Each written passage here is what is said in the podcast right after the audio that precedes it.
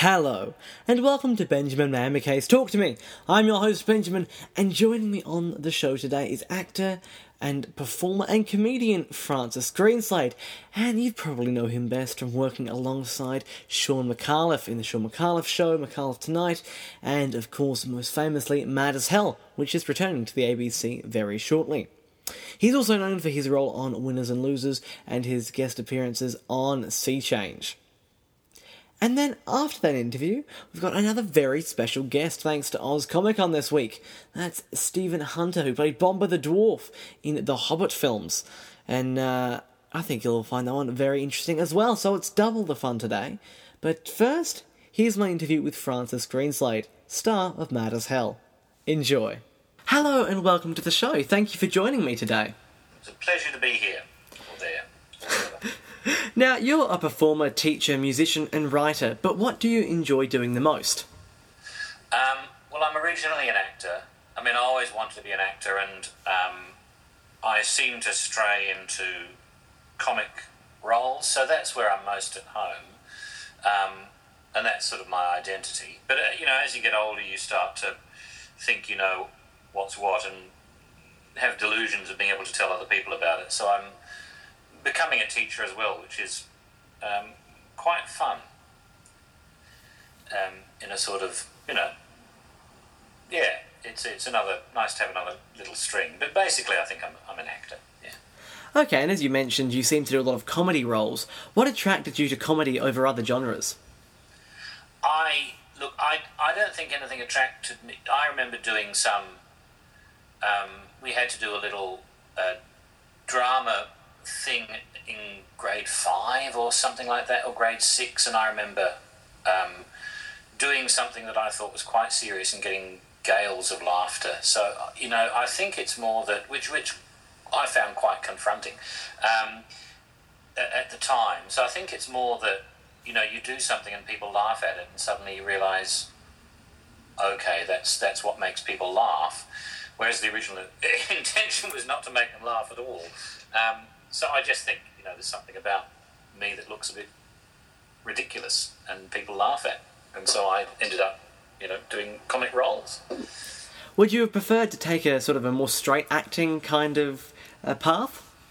every um, single comedian on the planet thinks that um, underneath their comic exterior there is a uh, you know a brilliant dramatic actor that's just been stifled because of you know lack of intelligent casting.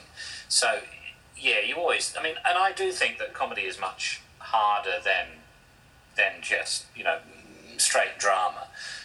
You've got to do everything as an actor that you would do in um, if you're doing a dramatic role. But if you're doing a comedy role, you've got to do everything that you would do as, as a dramatic actor, plus be aware that it's a comedy. You know, it, it, it, it's it's there's a, there's a, there's more elements to it. It's more complex, and whereas you can get away with any old tosh when you're a, a dramatic actor, you, you can't when you're a comic actor because sometimes there's only one way to get the laugh. Um, and I, I would like. I mean, I have done some serious stuff, and it's always you know um, fun to do. But my my natural home is you know I grew up, went, went to uni and did you know uh, footlights, um, which is you know wearing a sketch and saying "Come in, Miss Smithers" in a funny voice, and that's sort of where I'm. I'm that's my spiritual home, really, doing that sort of thing. Okay, well, who inspired you to take this path? Um, yeah, that's a good question. Uh, there, I was taken to the theatre quite a lot when I was young by my mother, um, so that was always considered that it was something that was, you know, important. The theatre, and um, yeah, who inspired me? That's a. Uh, it was just something I always wanted to do. I didn't ever really consider that I would be able to do it, but it always seemed like the most exciting and um, job you could possibly imagine um, to be upstage performing in front of people. And then when I hit uni, there was a friend of mine who joined Footlights, and I thought, well, if he can, I can. Uh, and so I joined it too. Um, so he was a, a bit of an inspiration, I suppose. Um, uh, yeah, but, but I just think it was something I gravitated towards. Okay, well, it's a very difficult career to take, so can you talk us through your career journey? very kind of you to call it a career. Um, I started out, um, as I said, doing these these shows at um, reviews at, at, university, which we thought were hilarious. Um, and when I left uni, um, uh, the people I'd been doing, a couple of people I'd been doing reviews with, one of whom was Shaun Micallef, who I'm sure you know, mm-hmm. Um, and me and another guy decided we wanted to keep on doing shows. Um, we kept on, so we kept on doing these um, little, you know, comedy um, shows in various places around Adelaide. Uh, and someone came to see one, and as a consequence of that, I got an audition at the State Theatre Company in South Australia in a production of The Tempest. So that was my really my first professional gig. Um, and I then I you know started to get more you know serious theatre work. I spent some time in a, uh, a lovely company called Magpie, which was the uh, South Australian kids theatre company, um, and I did more and more theatre. Uh, and eventually, I mean, as lovely as Adelaide is, it's difficult to, to maintain a career as an actor there because the population doesn't really allow it. Mm. Um, so I moved to Melbourne um, and I managed to get an agent, and, and you know I got you know little dribs and drabs of work, and that got more and more and more and more, and hopefully it will you know continue. Um, but it's more a, a function of several other things that you know I was at uni and and um, all of the things that I tried that I that I did, like you know. Uh, a university degree or applying for other jobs or even working, I managed to sort of um, subconsciously sabotage until really, you know, I was completely unfit for anything except being a performer and had no qualifications in anything at all. So, you know, by then it was too late. That was the only thing I could I could do. Okay, well, was there one project or experience you saw as a turning point for your career? Um, I think when I came to Melbourne, um, I was in this company called Magpie, and we did a, a show for the Adelaide Festival. That then came to Melbourne, um, called Funerals and Circuses, and it uh, the artistic director had managed to persuade Paul Kelly to come and do the the music and performing the show as well. So it was a it was a big sort of draw card, and the show was quite a, a brilliant show. I thought, you know, it had it was a lot of um, I can't remember what you call it, theatre where people, the actors move around. Um, you know, and do the the play among you, and then they went and sat down, and then they moved around to another place, and there were some great songs, and um, you know, the whole cast played um, in the band, and it was quite a spectacular show. And went to the Melbourne Festival, and I thought, well, I, you know, that was when I decided to move to Melbourne, um, and I got, and that's how I got an agent. Um, and then it sort of once you have an agent, then the agent will send you to auditions and hopefully you'll get them. So that was really for me coming to Melbourne and um, being able to establish myself with that show was a was a pretty big thing. Absolutely. Now you mentioned doing some children's shows, and you've also uh, performed comedy for adults. Is there a lot of delivery change for the different audiences? Uh, I think you find that the, the, kids are a little bit more honest um, with their response, so it keeps you on your toes. You know, there's less politeness, and you know there were times when we'd be doing some show out in the boondocks of the Adelaide suburbs to a, a group of, you know, highly overexcited year nines, and you think, well, I have, we've lost. You know, there was a battle that started when we started the play, and at no point did we gain the advantage at all. And we've just been doing this show for, you know, 45 minutes, and they, all they've been doing is shouting at us. Um, that's very good training audiences, I mean, adult audiences tend to be a little bit more polite and a little bit more, especially Melbourne audiences. They think they're terribly sophisticated, which they are. Um, uh, but yeah, you can't hide when there are when there are kids uh, in the audience. It's a it's a very naked place on stage. Oh well, have you ever had any run-ins with audience members after the shows? Um, uh, one, this wasn't after the show. We were doing um, Alice in Wonderland um, in Adelaide. I keep on talking about my children's theatre days, um, which wasn't a great success. So they decided to bus um, uh, the old people's homes in to see the show. So we were doing a matinee in front of you know a, small audience and um, some old age pensioners. And at one point, one um, elderly lady turned to her friend and said, "I don't like him." and um, there were three of us on stage, three males, and we sort of froze, hoped the matter would be left there.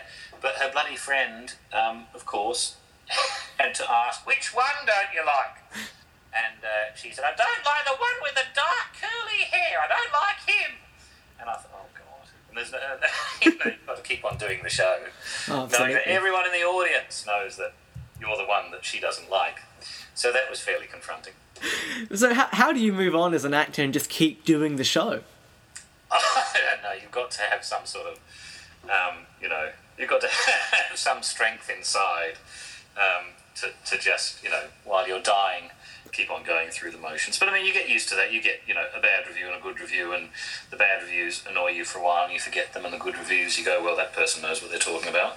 Um, so you just got to be, you know, accept the fact that, and that people, some people are going to like you, and some people aren't. Absolutely. So what's been your favourite project to work on so far? Uh, I think that uh, some of the Micallef stuff, um, the Micallef program, which we did three series of, and it was a, a sketch comedy show, and um, I think that was, um, uh, you know, sh- uh, with Shaun and, and Gary McCaffrie, who's another old Adelaide footlighter, um, doing the bulk of the writing and and um, uh, you know cast mainly Shaun, but then me and um, Wayne Hope, who's now you know he's done the Librarians and um, uh, Upper Middle Bogan and you know some great shows, and Roz Hammond, who's a, a, a brilliant um, comic actress, and myself um, in the cast, and I think that was. That was, you know, I look back and I think that was that was some really good, really good shows. That, um, as far as sketch comedy goes, you know, I think that, that those shows can um, really hold their head high. Okay. Well, you've talked about your favourite, so what would be your ideal project? Um, I'd like to be in a sitcom. I'd like to, you know, Australia hasn't really cracked the idea of the, the, the sitcom yet. There've been some great ones, like you know, if you call Frontline a sitcom, that was fantastic. But um, we have we don't really know how to do it. I think I don't think we concentrate enough on the writing. Um, but that would be lovely to be a you know a regular character in a sitcom that just you know went for a few series. I think that's the next thing I'd like to do. It would be a lot of fun. Mm, yeah. Now, as you've mentioned, you work with Shaun Micallef, and a lot of our listeners would know you from Mad as Hell, and there are many memorable skits on that show. What's been your favourite to film so far? Um, I had to do uh, a, well, it wasn't really a Tony Abbott impersonation, but it was copying Tony Abbott's um, speech patterns, and it was a, a, a sketch written by Gary McCaffrie, um, beautifully, you know, observing what Tony Abbott does now that he's prime minister, which is you know so slow and maddening. Um, and while I did feel a bit dirty doing the research, um, having to watch um, uh, our good prime minister over and over again, um, I, I, you know, I think that was a that was a great one to do because it was just so, you know, uh, I don't know what the adjective, but that gave me a lot of satisfaction. Well, you've also created some memorable characters on the show. How much input do you have into those characters? Oh, we have a bit. It's very um, Mad as Hell's really um, fast paced. You know, you get the sketches perhaps two or three days before, and then they're always being changed up until the last moment. And then you might, you know, the night before get a new sketch because something's happened in the news and it's got to be covered. Um, so there's not a lot of time. Um, it's, it's a very interesting process because, um, you know, we've got a great wardrobe and a great makeup department, and you go in on the day, and here's your wig, and here's your costume, and all right. And then there is some, you know, you can have some give and take. Sometimes you say, well, I don't want a wig, or I want a moustache, or, or I need a pair of glasses, or, you know, whatever. Um, but it's really, and there isn't much you've also so that that's really interesting that process of building a character right let's there's no time to, to think about it let's just do it um, but also with mad as hell which isn't the case with wasn't the case with something like the Micallef program a lot of the characters are are either experts or, or they're public servants or they're journalists or they might be politicians, but they're so it's a very it's a much smaller range of character.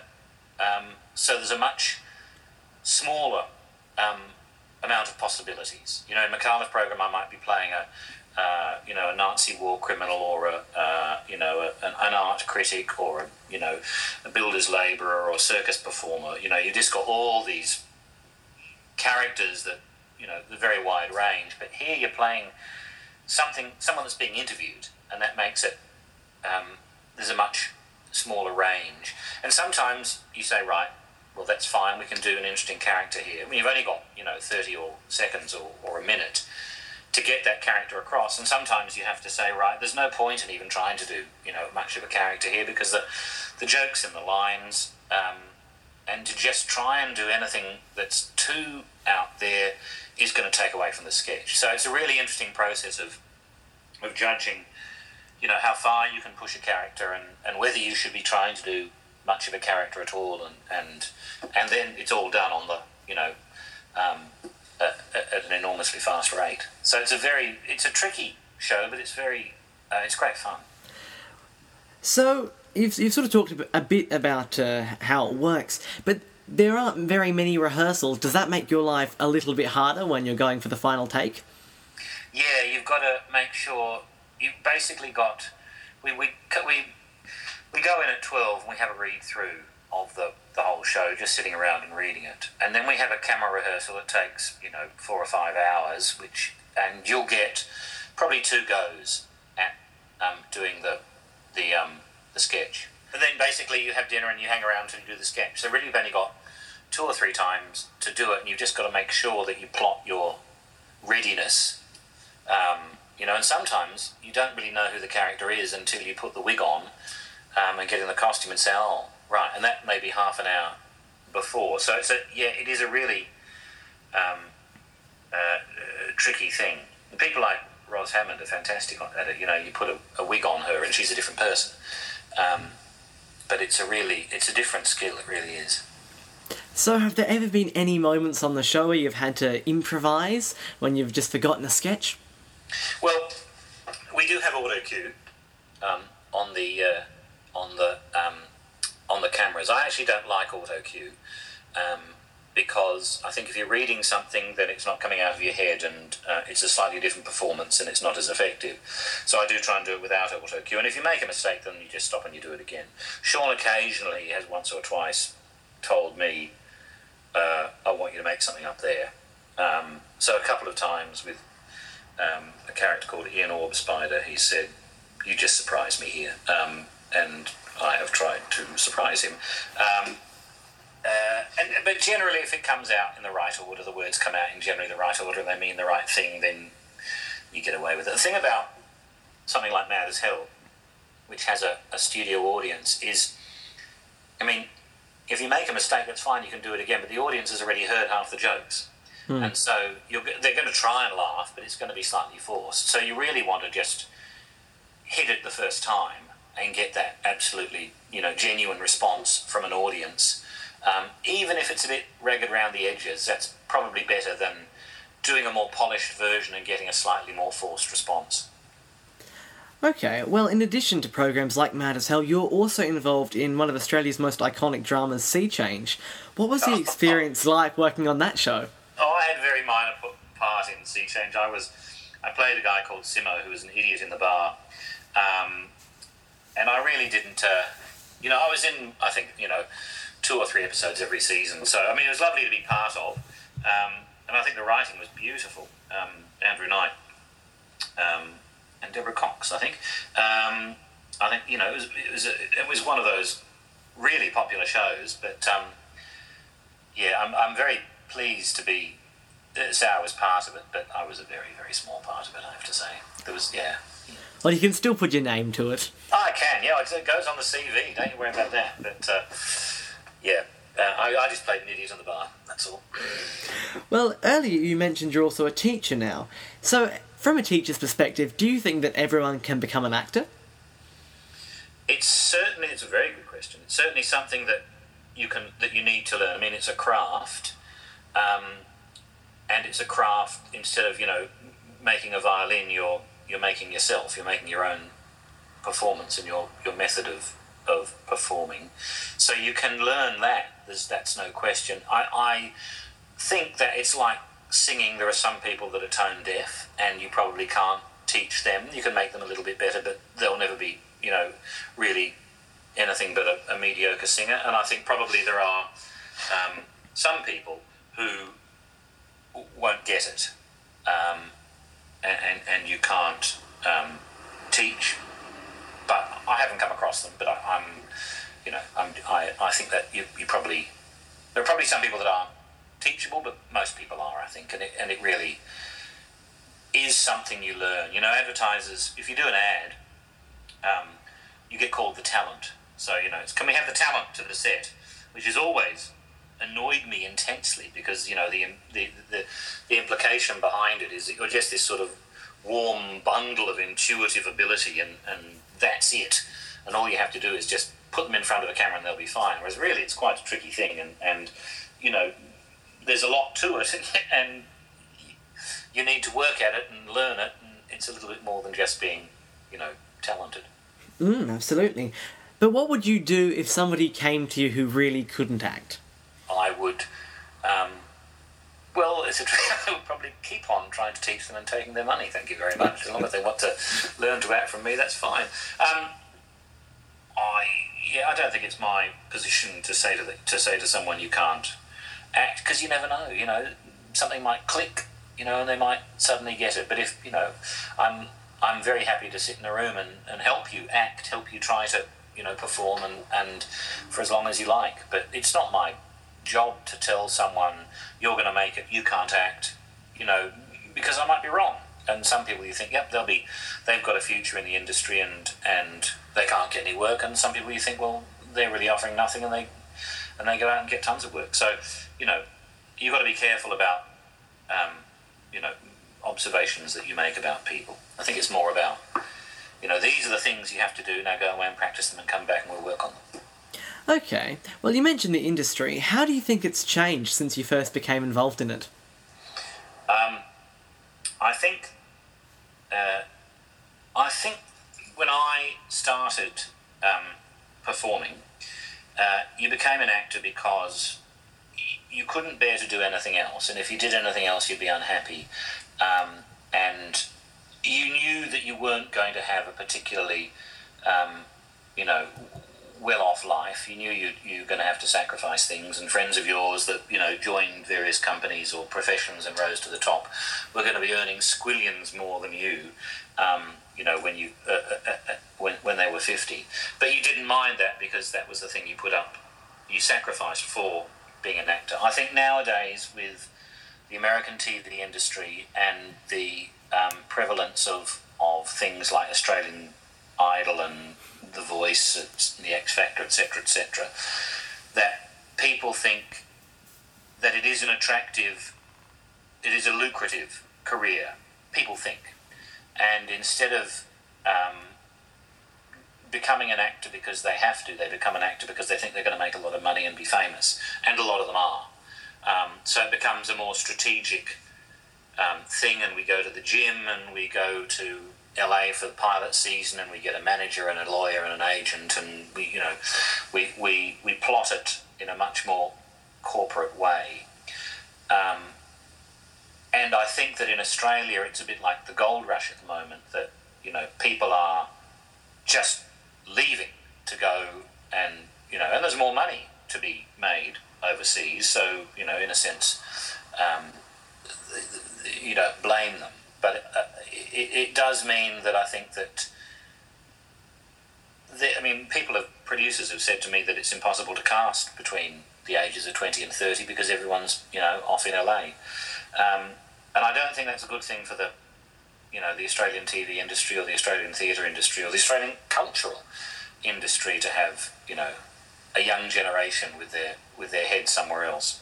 But again, you know, it, it's a you know exciting prospect to think that you can go and you know be in a Hollywood film. But I think that that's the difference to me that performers aren't doing it for the love so much; they're doing it for the money. And I, you know, I, I would assume that that would change. I think if you're doing it for the money, then of an actor you are. Um, and I've got no evidence to support that, but that's just, um, you know, my personal view. Mm, I think you'd be quite right there as well. So, what's been your most memorable experience working in the industry? Oh, uh, it's a tricky one. Um, I, um, as far as, well, I mean, there's been a lot. You know, as far as television goes, you know, I've always been a, a, uh, a comic actor. So, um, you know, little bits of guest roles on, on TV where I've had to be dramatic have been great. And I've usually been, um, you know, the, the, the comic sidekick. Um, and I'm doing a show called Winners and Losers at the moment, which is a family drama on, on Channel 7, um, which is, you know, um, what you expect a family drama to be. But being in that has been a, a completely new experience for me because it's run for, you know, this is the fourth series we're doing now.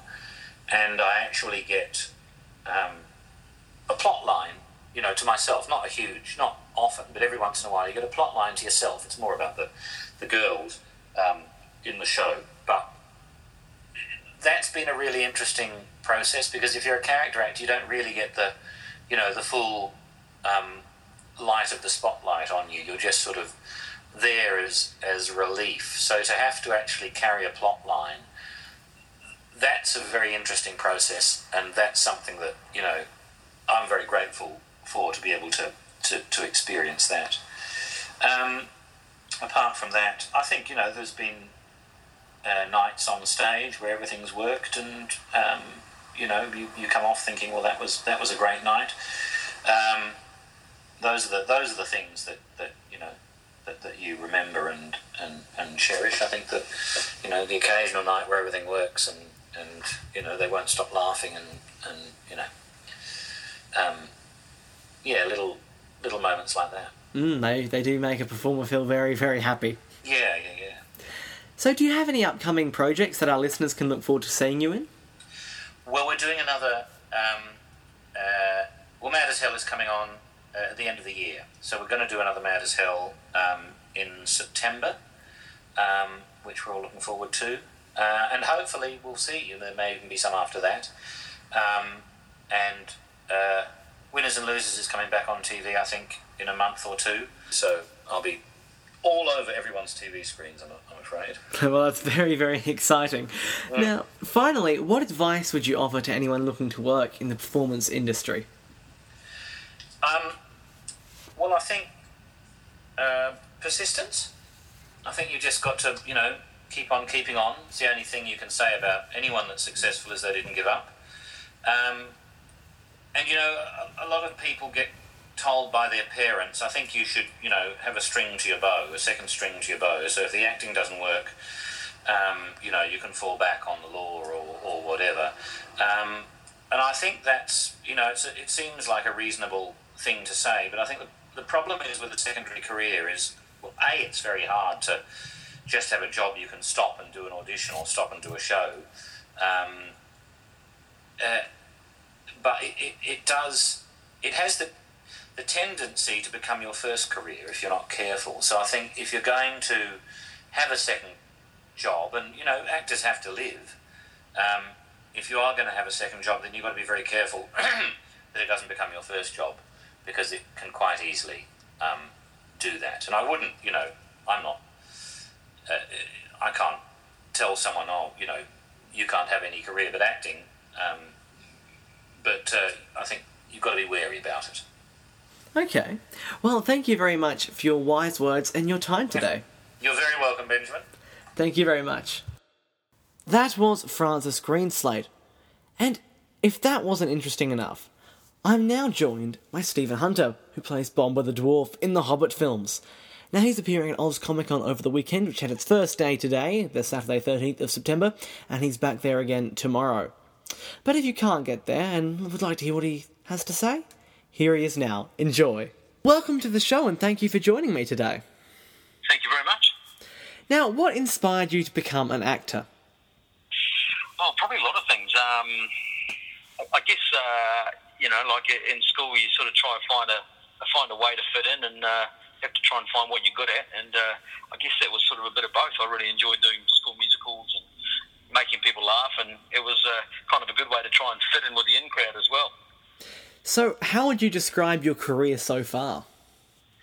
Um, I don't know, patchy probably because it it takes a while. You know, um, you know, like getting something like The Hobbit was, was obviously a massive a massive job, but um, you know, up till, till that stage, it was I was sort of grafting away. Uh, look, I didn't really decide or you know seriously become an actor till I was 30, um, or just before I was 30 when I got my first agent. I, I worked in in radio for a long time, doing you know writing commercials and and you know producing, doing audio production, and you know managing radio stations. So it was, I was sort of a late starter in, in that uh, in that sense, but. Um, yeah, I, I guess you know, pretty like a lot of actors, it's it, is up and down. You just have to have to keep going, really, and um, you know, just keep working hard for the next role. So I suppose it was a lot of knocking on doors before The Hobbit came along. Yeah, yeah, and there still is. You know, like it doesn't. Uh, you know, you don't get a big movie like this. Then, well, I mean, it, it depends on what the movie is and what your role is in it. But you know, for me, it hasn't. Um, you know, you don't suddenly have people. You know, your phone running running hot, but it certainly opens a lot of doors. So. Uh, yeah, like I, I, I guess you know, as before, I'm still knocking a lot of doors, and um, I guess you know they're probably bigger doors now. That's all. So, what would be your ideal project if you were able to choose? Um, probably, probably something in comedy. Um, you know, like I'm sort of writing a lot of my own stuff at the moment, which is, uh, you know, I, I guess a way to just to keep, um, just to keep busy and and uh, and also to put, put myself out there and um, you know to have people see what I can do. But yeah, I, I, I really like the like a good good comedy project, um, and, and also you know like I'm you know originally from New Zealand, so uh, you know something something about uh, about uh, the Kiwi life would be something I'd always be interested in. Um, I think you know you write better about what you know as well. Absolutely. Now, a lot of people would you, would know you from playing Bombur in the Hobbit films.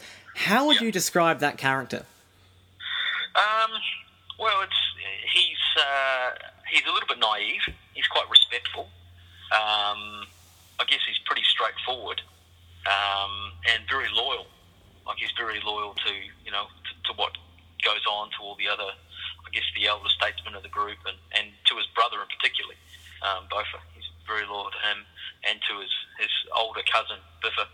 Um, but yeah, I, I think he's he, he, he just sort of goes along with it really. Um, but you know, if someone says do this, he'll do it. You know, he's he's uh, he'll follow the rules pretty well. Mm. And how did this role come about for you?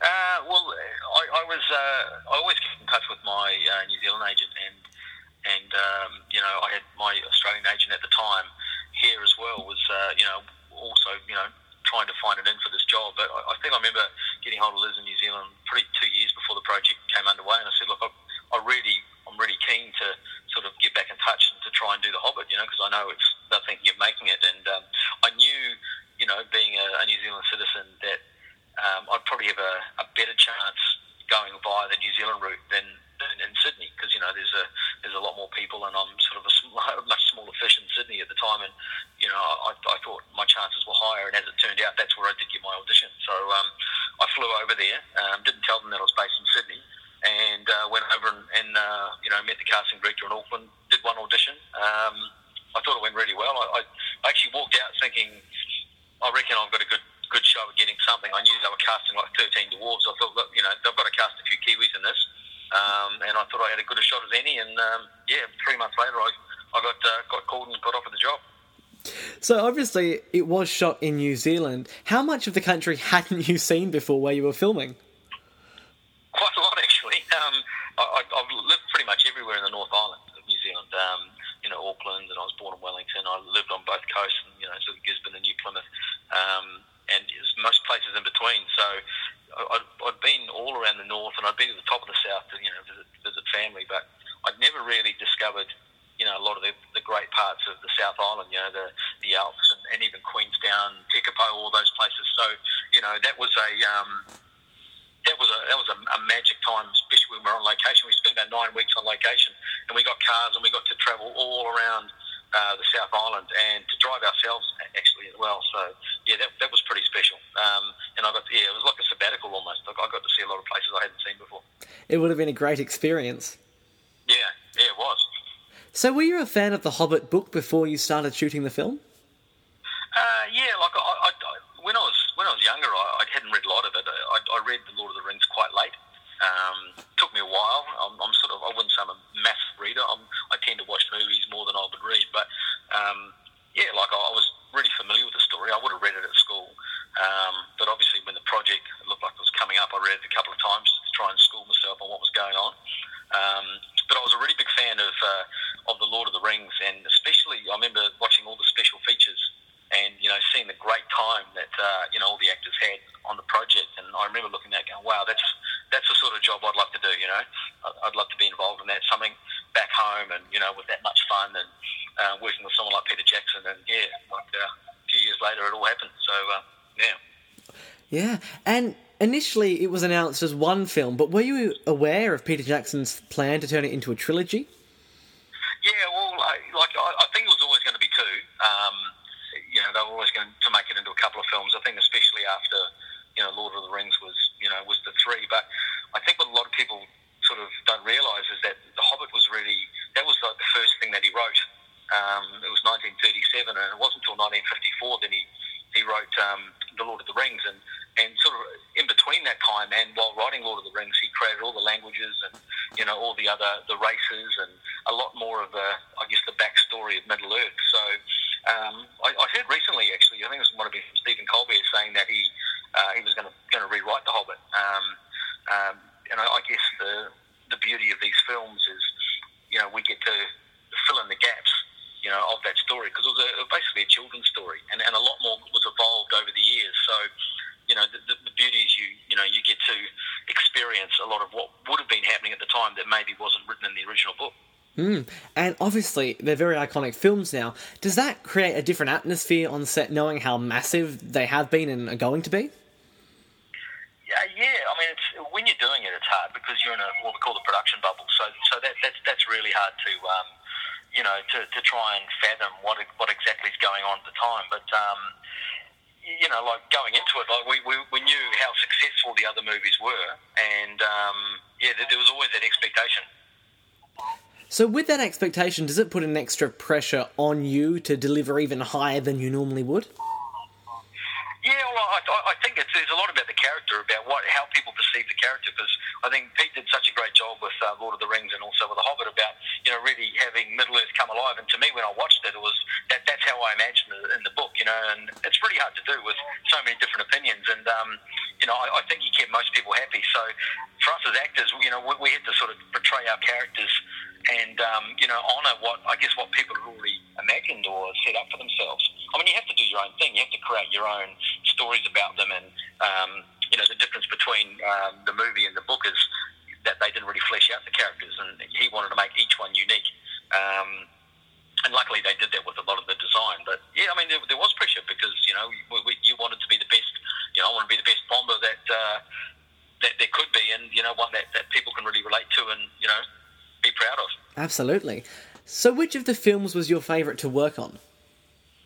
Well, it's hard because we, we, we worked on the whole on all three of them really. Well, it was two. It wasn't. We didn't know it was, was going to be three till right to the very end, but um, we sort of worked all the way through.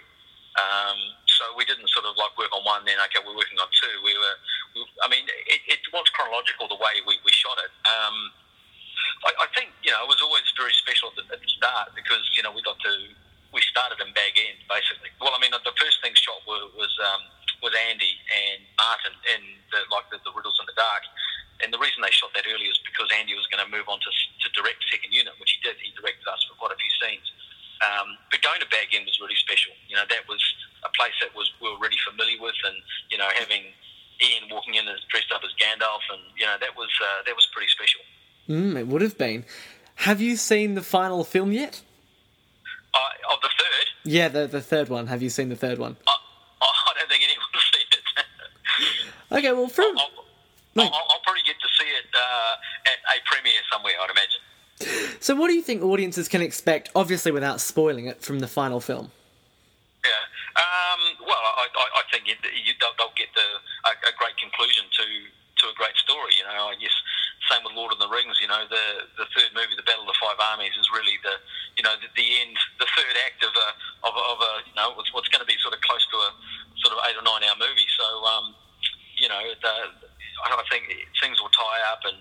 Um, and obviously, uh, you know, being called the Battle of the Five Armies, uh, that's going to play quite a significant part in it too.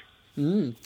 Now, obviously, you're in Sydney for Oz Comic Con at the moment. Yeah. Have you been surprised by the fan reaction? Well, I'm about to, I'm, you know, about to discover that this weekend. Obviously, um, I, I, haven't, uh, I haven't done a, a con in, in, Sydney before, or the, and we get to meet up with our old, you know, our old workmates. Um, but I'm, yeah, I'm really looking forward to, to seeing what Sydney's got to offer. So, uh, yeah, it's going to be great to do a show in my own backyard. Have you done any of the overseas conventions yet? Uh, yeah, I've done a couple in Germany. One called HobbitCon. Um, that's run by the guys who do FedCon and uh, and and um, that's really good because it's basically like a lot of the cast go to that, like a lot of the dwarves. You know, we all get together, so that that's a really that's just a nice catch up with everybody. Um, and I also I went to uh, Sweden and, and uh, I've got family over there. I just I just popped in for a couple of days and, and met a few people over there as well. So yeah, that that was a lot of fun. Obviously, some wonderful experiences for you. So, finally, what advice would you offer to anyone looking to work in the performing arts? Um, patience and persistence. I think that's the that's the two of the things, and also, you know, you've really got to enjoy the process. I know it sounds a bit cliche to say that, but you know, you, you have to have to enjoy, you know, doing the work and and doing the training, and you know, you have to be comfortable with, you know, the rejection side of things. Um, and I, I think, you know, if it's something that it's really knocking at you, and you'll know if it's something you really want to do for your life, you just have to keep going no matter what people say.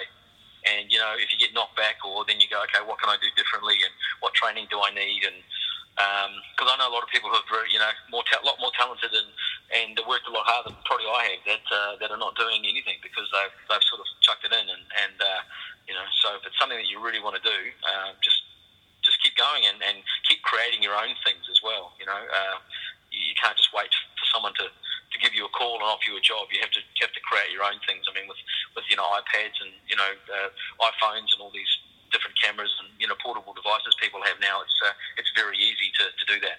Mm. Well, thank you very much for your time today, and uh, we all look forward to seeing the final Hobbit film. Awesome, thank you very much, and uh, I can't wait to see everybody at Oz Comic Con in Sydney. That was Stephen Hunter. Now, since I last released a podcast, there's only been one major movie release, and that is the environmental thriller Night Moves. This film is very reminiscent of Alfred Hitchcock's early works, and while the beginning is a little bit slow, the writing in general is amazing, and the cast are also fantastic. So I would check this one out. I'm giving it 3.5 stars, but of course, you can always read my full reviews of the films that I talk about here online in the movie review section of the website, preacherspodcast.net. And of course, all movie reviews are thanks to Palace Nova Cinemas, one of my glorious supporters. And of course, there's also Roadshow Entertainment, who this month are releasing a ton of wonderful films and TV shows, including the Australian made Anzac Girls, which is still airing on ABC at the moment, but I've been lucky enough to get a, a, copy of that DVD early, and it is some seriously astounding Australian drama, so I will check that one out if you can. Another great release from Roadshow this month is Shetland, based on the novels by Ann Cleeves, and it's a quite intense detective uh, series from ITV, which Roadshow are also releasing. And of course, for lovers of comedy, there's the Alan Partridge specials, which are now available on DVD, and they're quite entertaining as well. And they're all Roadshow Entertainment releases.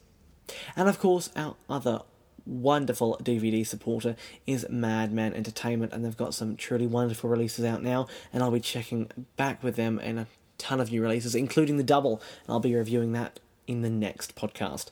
And also another and our last fabulous supporter, Mad Zombie Collectables, who specialise in all collectible needs. And as I said, some of my favourites are the pop vinyl figures, in especially their Marvel ranges. And they've got a whole lot more, so check them out online. Their link is in this in the credits for this podcast, or also go to their shop in uh, in Twin Street off Rundle Mall in Adelaide. And you can also find them at conventions around Australia. My guests today have been Francis Greenslade and Stephen Hunter. You can check out the podcast online on iTunes, and you can follow the company on Facebook and Twitter, facebook.com slash preachers podcast and twitter.com slash preachers podcast. I've been your host, Benjamin Maio Mackay, and we'll be back in early October with another exciting episode. See you then.